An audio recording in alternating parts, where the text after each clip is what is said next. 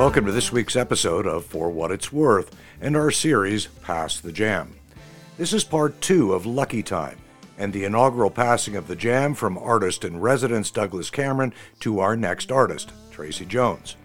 Last week, we dove into the heart of Lucky Time, Tracy Jones's most recent album. Tracy provided us with insight into the profound meaning behind the title track and the album as a whole. His songs, rich with narrative and emotion, serve as a commentary on finding hope and positivity amid global upheaval and personal challenges. Tracy's belief in the power of music to offer solace and perspective during turbulent times is a poignant reminder of art's transformative nature. All good art is intentional. It does not happen by accident, and it reflects deep meaning gleaned from the personal experience of the artist. It is what the artist sets out to express, to convey. It is a gift of the soul of the artist to the audience. And good art leaves the listener, the audience, subtly changed as a result of the experience. We concluded part one of the episode by introducing our current artist in residence, Douglas Cameron. So we'll pick up from where we left off. For what it's worth. Is there some physical thing that I hand over and say, "Here, man, here's the jam"? no, it's more metaphorical, Take... Douglas. well, actually, that's how the whole series did come about, and it did involve a pot of jam. It's so interesting to sit and listen to the conversation that you two guys have had. I recognize that I am just a little bit earlier in the time frame of everything that you were talking about, and the fact that we both were largely in Toronto, although I didn't grow up in Toronto.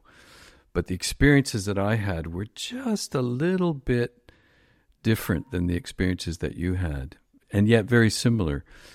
So for me, listening to you talk, there were two areas, and one is one is your actual record, which I have some questions about, although you answered some of them in your conversation. But some of the things that, you, like you talked about the church thing, and it was so interesting to hear that because a lot of my early musical experiences as a kid were at church, where I sang in the choir and I sang solos and things like that. And I sat and listened to hymns. And I had not thought of this for a long time, but when I heard you talk about it, it made me think about it that sitting in a church environment listening to hymns is an incredible musical education, and especially from the point of view of what is a song? How does a song work? And also in a communal sense, because you have a whole bunch of people singing together. I don't know if there's quite the same experience now that people have, but certainly as a kid, every Sunday, there we were sitting in the balcony singing these hymns. And in my world, and at a certain point in my musical education, I'll call it, I realized they're all the same thing. They're using all the same one, four, five, and occasionally we're going to go to two, and then after two we're going to go up to four, and then maybe five. And for me, that resonates so much in terms of my own sort of musical world. Mm. it's funny. It's not something I talk about very much, that, but I think a lot of us back in the day, our parents made us go to church. Church is an oral tradition, right? That's what it's about. There is a form to any religious service. It is very call and response driven. And all of those things are elements about what makes good songwriting as well, whether it's the congregation engagement or the audience engagement. They're the same thing. We're talking about I'm singing something, you're giving it back to me. Yeah, we might not be holding the mic out going, everybody, hello, Cleveland. But I think that was formative for me in terms of where I mm-hmm. started. Mm-hmm. And I grew up at a time where church wasn't quite so square. They were moving from hymns with organs and a cantor at the front of the church to the, they called it the folk mass. You were hearing songs from Jesus Christ Superstar being played at church. I even remember going to one service up north, and I'm pretty sure somebody played Yellow Submarine because they had convinced the uh, the minister that uh, the Yellow Submarine was really a metaphor for heaven and God and what we all want to be when we grow up. It was a really groovy time, and then it wasn't the '60s; this was the '70s. So I think it did make a difference. I think it did make a difference in terms of where we all come from, the traditions that you grew up in. And so then in the timeline, you talked about when your worlds merged the music and the advertising. And I had a brief period of time, and I would say it would be in the early 80s, spilling mid 80s. Where your world was late 80s, early 90s, mine was late 70s, early 80s. But I actually did a little bit of work in jingle writing for a very brief period of time, about two weeks. I made more money in that two weeks than I'd made in the entire year the year before. It really blew my mind. But you also mentioned Harris Cole and Wild. I once auditioned for a commercial. For oh, that's great. It was my one and only audition for a commercial. And I walked in, and the three of them were there. And I knew them all a little bit. I didn't know them very well. They knew me well enough to call me to come. And they said, okay, sound like Bruce Springsteen. And I went, I don't really do that. And they said, no, come on, sound like Bruce Springsteen. And I went, I don't. And I didn't get the job because I couldn't sound like Bruce Springsteen. But I always thought that was funny and the fact that you had that mesh with them. I think the cool thing with that experience was as music houses go, those guys came from a band background. That's where I met Jerry, who produced my album. Jerry's lineage goes back to the prog rock days of the, the early 70s, playing in bands like Hawkwind and playing with guys like Larry Gowan and Alfie Zappacosta. I think that they rooted so much of what they did in good songwriting. And it was an honor to get to work with them as much as I did. And Jerry's just also happens to be one of the nicest humans on the planet such a lovely guy. So then this leads to my next. I'm on a roll here. I'm walking down a big highway into this whole conversation.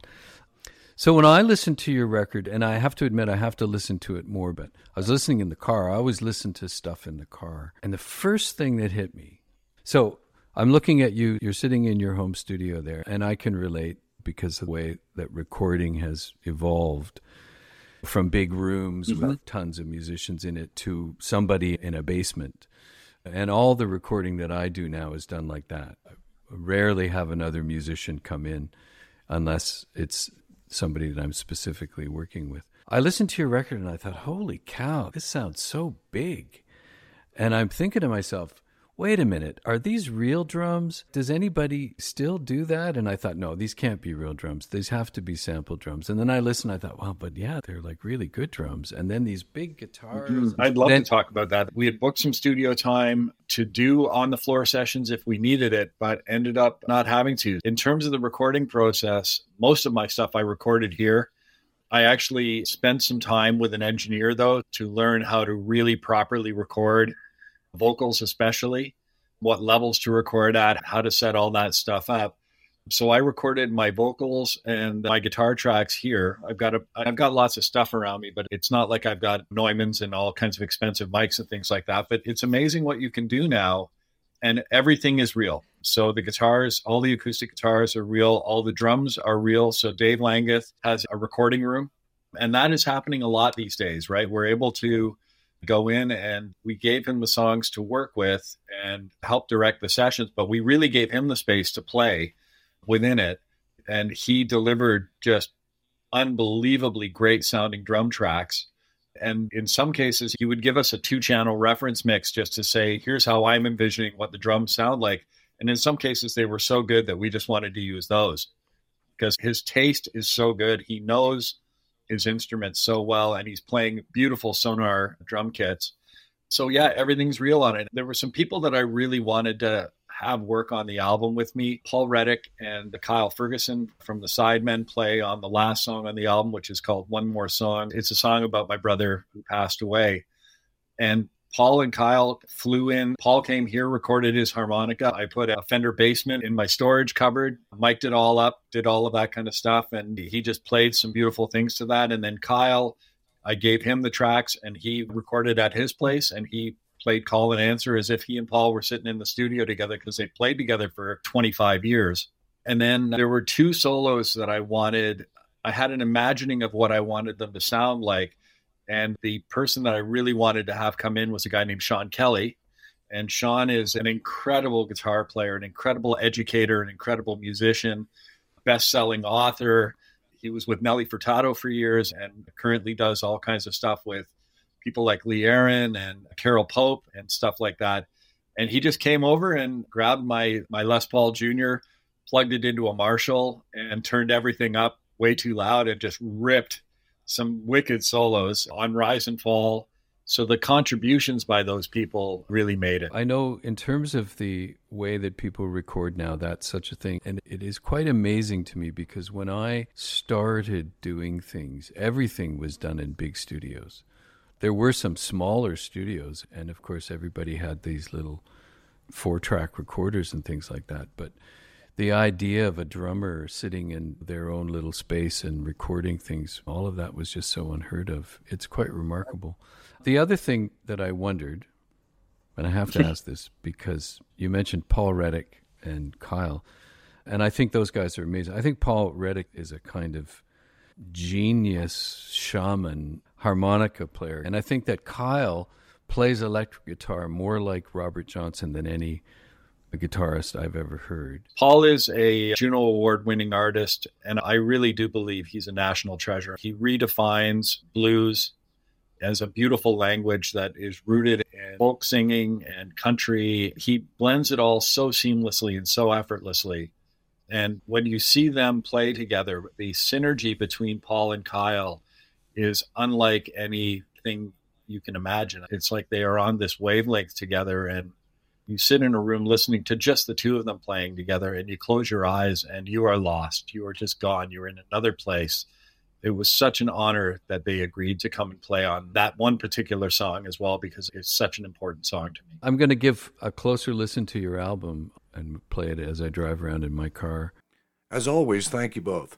It's great for me as the host of the show to listen to people that have the background and experience and musical knowledge that you both have. More important, it's great for our listeners, some of whom may be aspiring musicians or just hacks like me trying to pick up a few tips. Before we do the final passing of the jam, I have a couple of questions. This show is designed partly to help aspiring musicians figure out where they want to go in the music industry. And you've both talked a lot about how it's changed since your early days getting into the business. I wanted to ask you, Tracy, what's the best piece of advice you were ever given with respect to pursuing a career in the music business? Don't.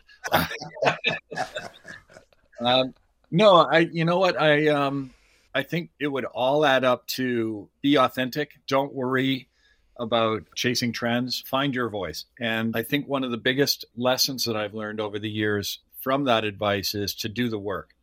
I'm hard on myself as a songwriter. I really work hard when I'm working on a song. I sweat out the lyrics, especially. Some people are groove driven, music driven first and foremost. They don't really care about the words that they're hearing in a song. For me, if I don't believe the words that I'm hearing, I have trouble connecting with the song. And when I think about all of the songwriters and musicians that I like, I think that's a common thread with them is that they do sweat it out. There's another thing, the advice that I would give a young musician now that I've only learned over the last few years is we tend to not like to practice over and over and over again. Even working in the business world, we don't like to rehearse before a presentation. We want to keep it spontaneous. But the more I got into this album and the harder Jerry pushed me to play and play and play and play, I realized I went from being able to do things in 10 takes to doing it the first take because you just really need to keep your connection to the instrument and you should play every day because keeping those synapses connected in your brain just gives you so much more confidence and so much more fluidity. It means you're not fighting yourself. To make that long answer short, I think get out of your own way would really be an important piece of advice I would give every musician, whether you're just getting started and when you're writing your first stuff, just move the impediments out of your way that might be holding you back from achieving your potential. Those might be physical limitations. It might be that you need to practice more. It might mean you need to learn the neck of the guitar, but it also might be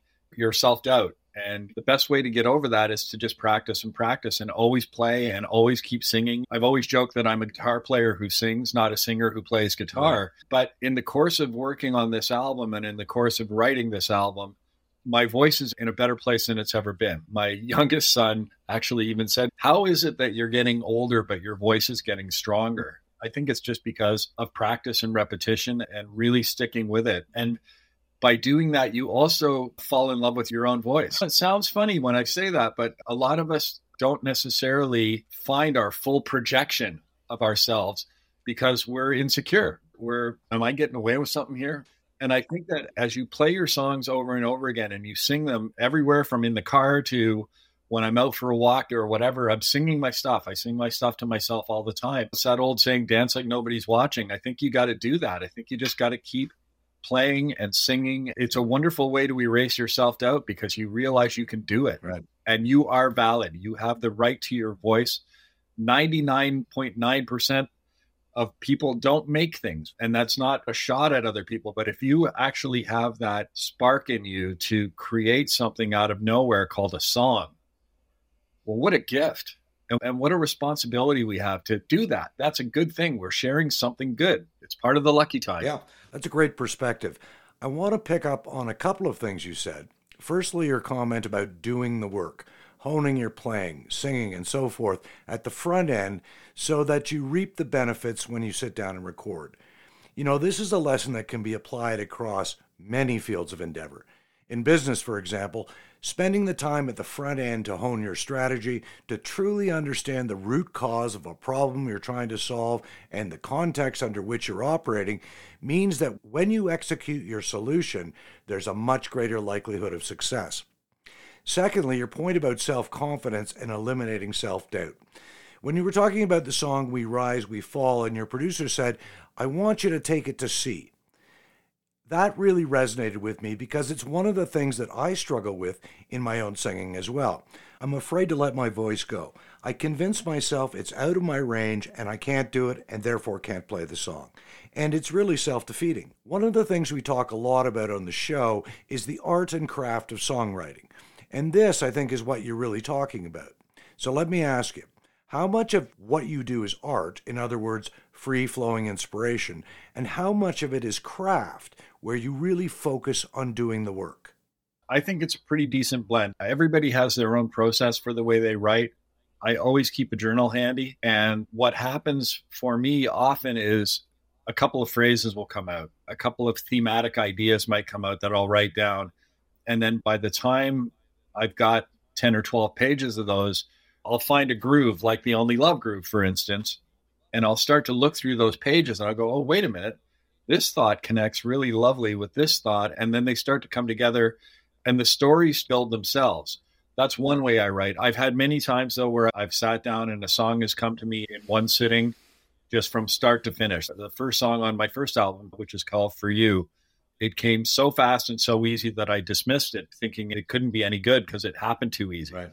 But usually that's the root of it. Coming up with musical ideas is not really a challenge for me. I'm always thinking about stuff, I'm always noodling, but it's finding that match between things that are on your mind and things that are on your fingers on, on a guitar and saying, how do these things all relate to each other? And then the next thing you know, you've started to get something. And that's where doing it as a solo artist versus a band situation, the recording process comes in as well.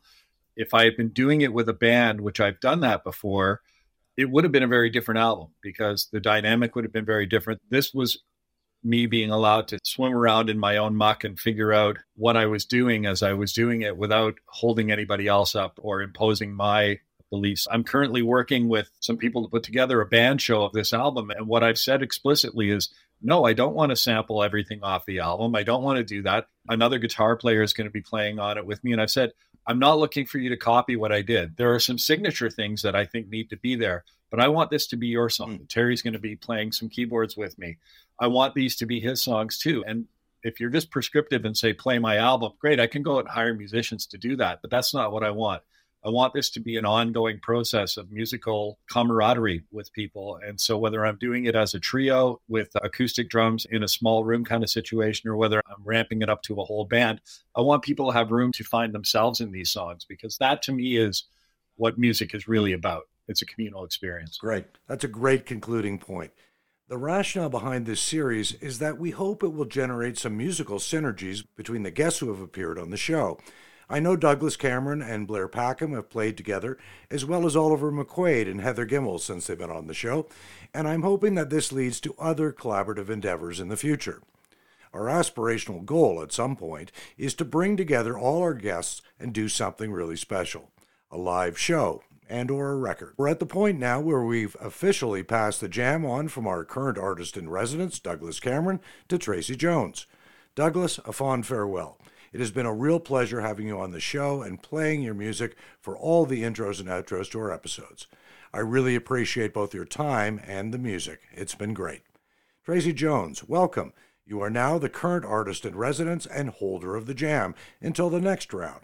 So, again, I really appreciate both of you joining me today. I really appreciate it too. What an Pleasure. honor to be here, and, and, thank you for giving me so much of your time and uh, listening to me rant on. Well, the jam has been officially passed from Douglas Cameron to Tracy Jones. I hope you enjoyed this episode as much as I did. To me, a good interview is one where I can develop a connection with my guest, where it becomes less of an interview and more of a conversation.